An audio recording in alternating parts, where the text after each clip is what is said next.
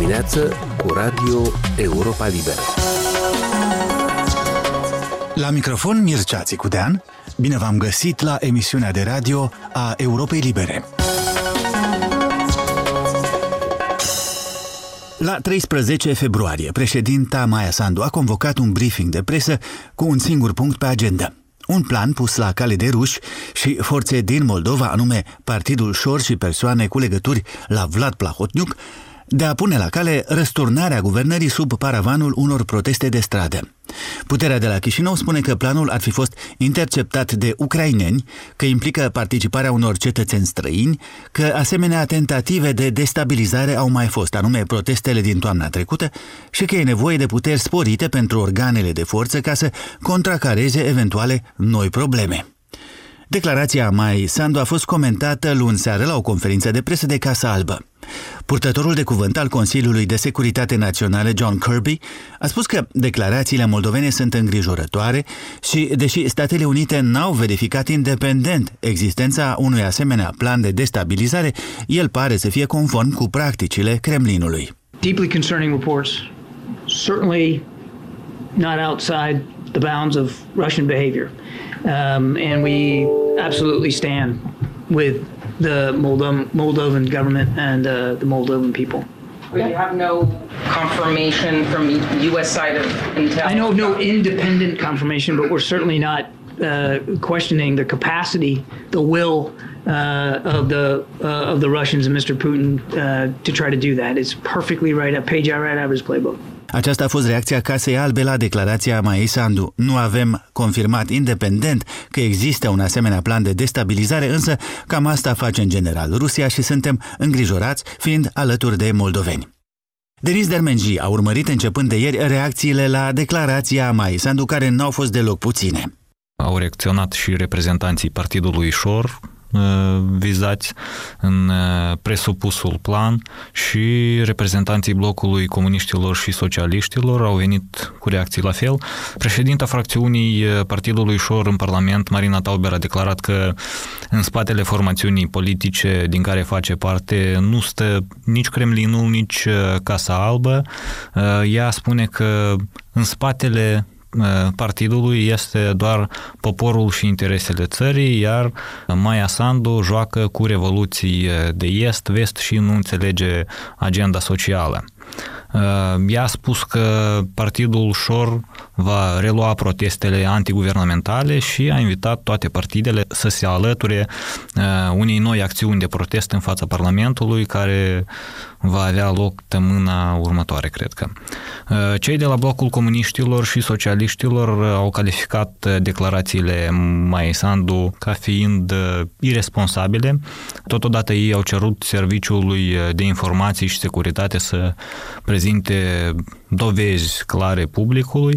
Caz contrar, spun ei, astfel de declarații pot fi considerate ca o provocare, ce are scop atragerea Moldovei într-un conflict militar. Reacția Rusiei este destul de apropiată de ale acestor forțe politice moldovene, dacă bine am citit-o. Uh, da, Rusia a spus că acuzațiile sunt uh, nefondate și fără dovezi, deci au respins acuzațiile. Purtătoarea de cuvânt a Ministerului Rus de Externe, Maria Zaharova, a spus că adevăratul scop al Kievului, care a lansat uh, dezinformarea despre planul rusesc de destabilizare a Republicii Moldova este să atragă Chișinăul într-o confruntare dură cu Rusia. Kremlinul susține că autoritățile moldovene ar fi confirmat informațiile venite din Ucraina pentru uh, a distrage cumva atenția cetățenilor moldoveni de la problemele interne uh, cauzate de cursul socioeconomic și pentru a consolida cumva lupta împotriva oponenților politici. Uh, asta se înscrie în, uh, uh, și în uh, retorica socialiștilor care mereu vin cu astfel de declarații. Totodată la Moscova mai spun că Rusia nu reprezintă o amenințare la adresa securității Republicii Moldova și sprijină dezvoltarea unei cooperări bilaterale reciproc avantajoase și egale. Denis, s-a întâmplat ceva uh, interesant la aeroportul din Chișinău. Un grup de suporteri din Serbia, a echipei de fotbal Partizan Belgrad, care urma să joace, se urmează să joace joi un meci cu șerif Tiraspol în Moldova, n-au fost lăsați să intre în țară. Președinta Maia Sandu vorbea în declarația de luni că în încercările presupuse de destabilizare se vor implica probabil și cetățeni din, printre alte țări, din Serbia și Muntenegru. Există vreo legătură clară între respingerea acestor fani, suporteri de fotbal și vreun scenariu sinistru de răsturnare a puterii? Există indic- indicii oficiale clare? Uite, încă ieri seara am uh, văzut uh, niște declarații la un post de televiziune privat. Uh, un deputat al partidului de guvernământ spunea că un fel urmează să, să intre în Republica Moldova niște cetățeni ai Serbiei sub un fel sub acoperire, ca fiind niște suporteri și azi dimineață am aflat despre asta, am aflat că 12 fani sârbi ai clubului de fotbal Partizan au fost, nu au fost lăsați să intre în Republica Moldova uh, luni seara și astăzi dimineață au fost uh, întorși înapoi, au făcut cale, cale întoarsă. La Poliția de frontieră ni s-a spus că mai multor cetățeni, inclusiv ai Serbiei, le-a fost refuzată intrarea în Republica Moldova pentru că nu întruneau condițiile de intrare și nu aveau documentele necesare, că, că nu au putut să-și justifice scopul călătoriei. Asta, astea sunt declarațiile oficiale făcute. Uh, în afară însă de ce a spus deputatul Adrian Cheptonar, cred că se numește de la da. PAS, despre legătura directă care ar fi între suporterii sârbi de fotbal și politica moldoveană, cred că alte declarații oficiale pe această temă deocamdată nu s-au făcut. Nu, nu, nu au mai fost uh, declarații oficiale în acest sens. A fost Denis Dermenji.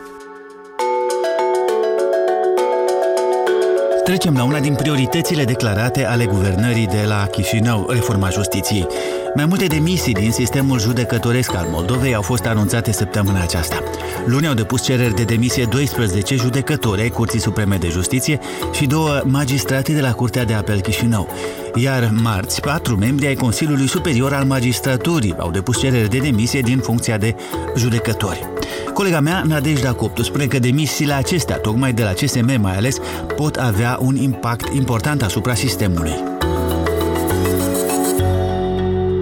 Demisia judecătorilor Curții Supreme de Justiție este una fără precedent. Noi am avut în funcție 25 de judecători ar Curții Supreme de Justiție, acum au demisionat 15. 12 sunt judecători care lucrează la Curtea Supremă de Justiție, dar încă 3 au lucrat la CSM. În total sunt 15 judecători care pleacă din 1 martie.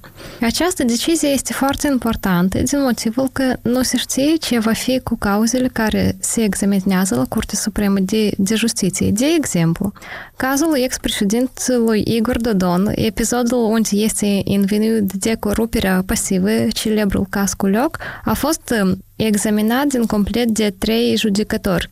Unul din ei azi și-a anunțat demisia adică va trebui să fie schimbat un membru a completului la Igor Dodon. Următorul judecător care și-a dat demisia este membru a completului care examinează cererile cu privire la rezultatele prevetingului. Aceasta tot este important că mai sunt judecători care s-au plâns și ce va fi cu dosarele acestea când vor fi examinate, pentru mine nu este clar. Plus la această săptămână trecută a fost uh, publicat un proiect de lege a Ministrului Justiției care presupunea că toți judecătorii Curții Supreme de Justiție vor fi supuși evaluării extraordinare, vor fi verificate audierile și cum ei au respectat normele etice, inclusiv ce relații de rudenie și afinitate ei au avut în sistemul de justiție.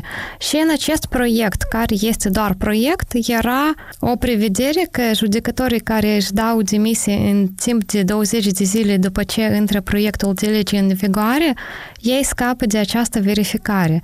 Dar ei nu vor avea posibilitatea să se întoarcă în sistemul justiției viitorii șapte ani, anume la funcție de judecător. Acei care pică evaluare deja n-ar puna să poată să acceadă și în alte funcții de exemplu, de procurori și de avocați.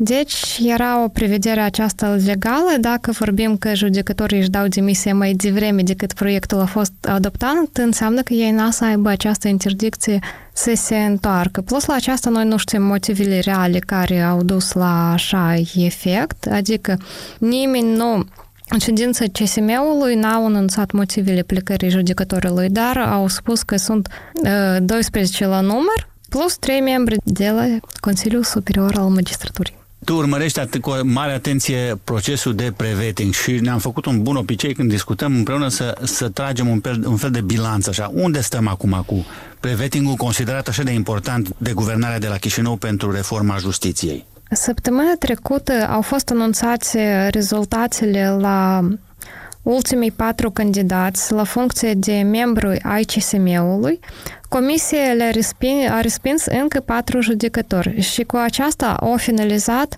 verificarea judecătorilor. Deci, după aceasta poate fi organizată adunarea generală a judecătorilor, unde ei își vor alege reprezentanții care vor forma un CSM nou.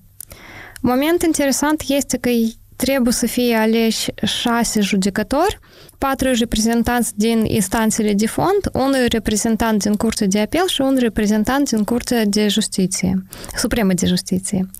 Dar noi aveam cazul când au fost, au promovat evaluarea doar cinci judecători și toți lucrează în instanțele de fond.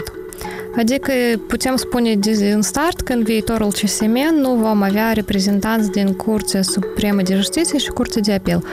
În total, CSM-ul va fi alcătuit din 12 membri. Comisia Preveting trebuie să verifice încă reprezentanții societății civile, dar aceștia vor fi aleși de Parlament, dar nu de judecători. A fost Nadejda Coptu.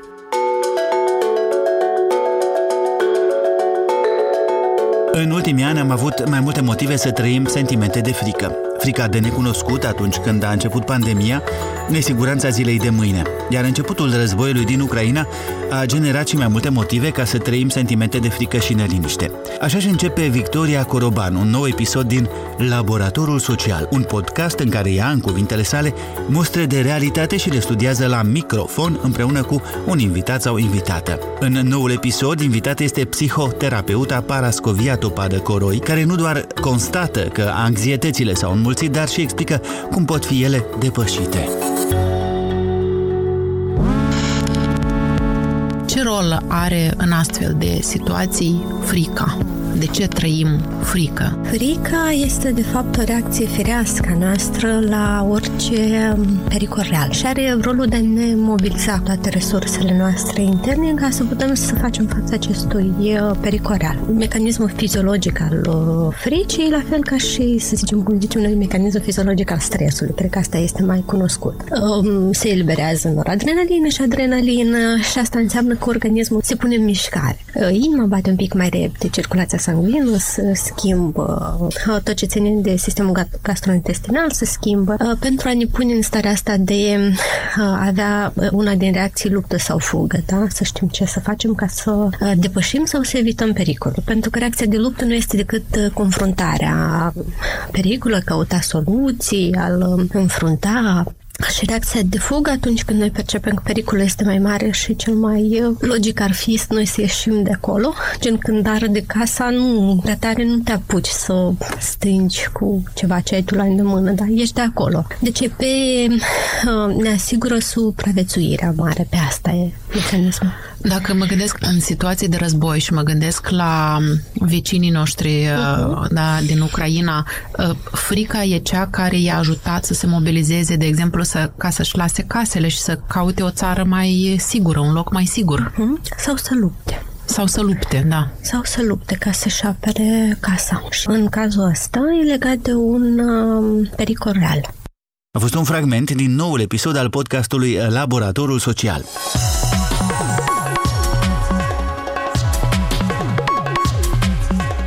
Emisiunea noastră se încheie aici. Sunt Mircea Țicudean și vă invit să ne urmăriți în continuare nu doar la radio, ci și pe pagina noastră de net la moldova.europalibera.org și pe rețele. Aici e Radio Europa Libera.